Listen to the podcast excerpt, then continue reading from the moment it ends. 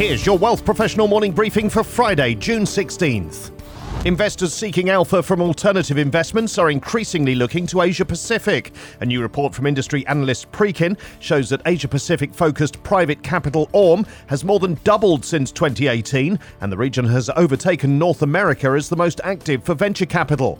This comes even as investor sentiment has weakened on Greater China, especially for private equity. Funds focused on these assets raised just over $9 billion in 2022, a significant slump of 89% from near $86 billion in 2021.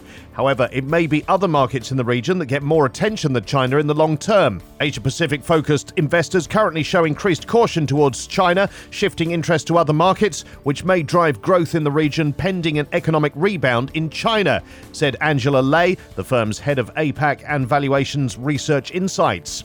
Asia Pacific has become the most active region for venture capital, overtaking North America for the first time since March 2020. By the end of the first quarter of 2023, 46% of VC investors were targeting Asia Pacific, up from 32% a year earlier. The region is the only major one in which Preqin expects improvement in the long term investment returns against the previous five year period. VC deals related to semiconductors, integrated circuits, or electric and hybrid vehicle value chains in Asia Pacific reached $24 billion in 2022, nearly double that of 2018, and their share of deals have been increasing.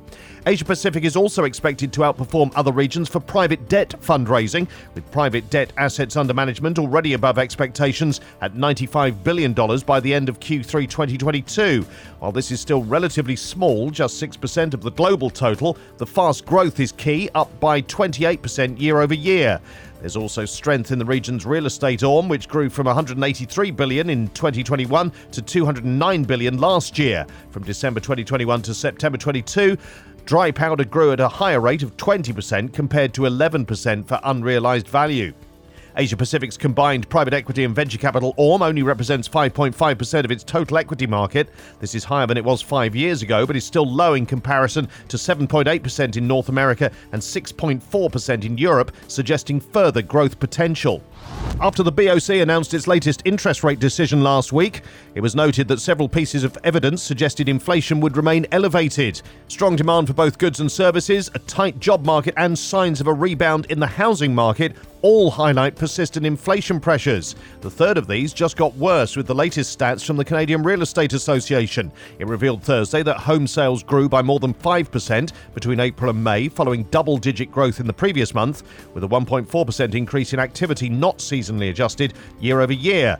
The MLS Home Price Index climbed 2% month over month, but was still down almost 9% year over year. These figures will add more fuel to the expectation that the BOC will hike again in July, especially if incoming jobs data also confirms a continued tight labour market. With our forecast for economic growth being upgraded, we expect the BOC will hike rates again in July to 5% as it enters this trial and error stage of fine tuning the policy rate, said TD Economics in a new economic forecast. Of course, part of the reason why home sales picked up in April and May, and to a lesser extent in earlier months too, was the perception that rate hikes were on hold. Future data will reflect how 4.75%, with anticipation of 5%, will impact sales.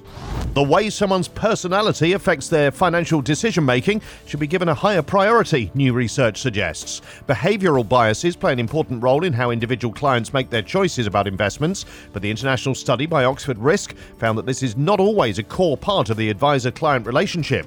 Almost three quarters of wealth managers said they believe that emotional decision making costs clients in terms of investment returns, with almost two thirds estimating this loss of investable wealth to be an average of more than 100 basis points per year, with 15% believing it could be 200 or more basis points. But among clients, 21% don't agree that their advisor has assessed how their characteristics can drive financial decision making. Meanwhile, 75% of wealth managers said that it isn't among their key roles to help clients manage their emotions. 21% were neutral, and 3% said it was not part of their role at all. These stories in full at wealthprofessional.ca and in our newsletters, plus how to be the most innovative user of wealth tech, family offices to sharpen focus on ESG in the next three years, a report reveals, and spreading the story of financial literacy across Indigenous communities. For Wealth Professional Canada, I'm Steve Randall.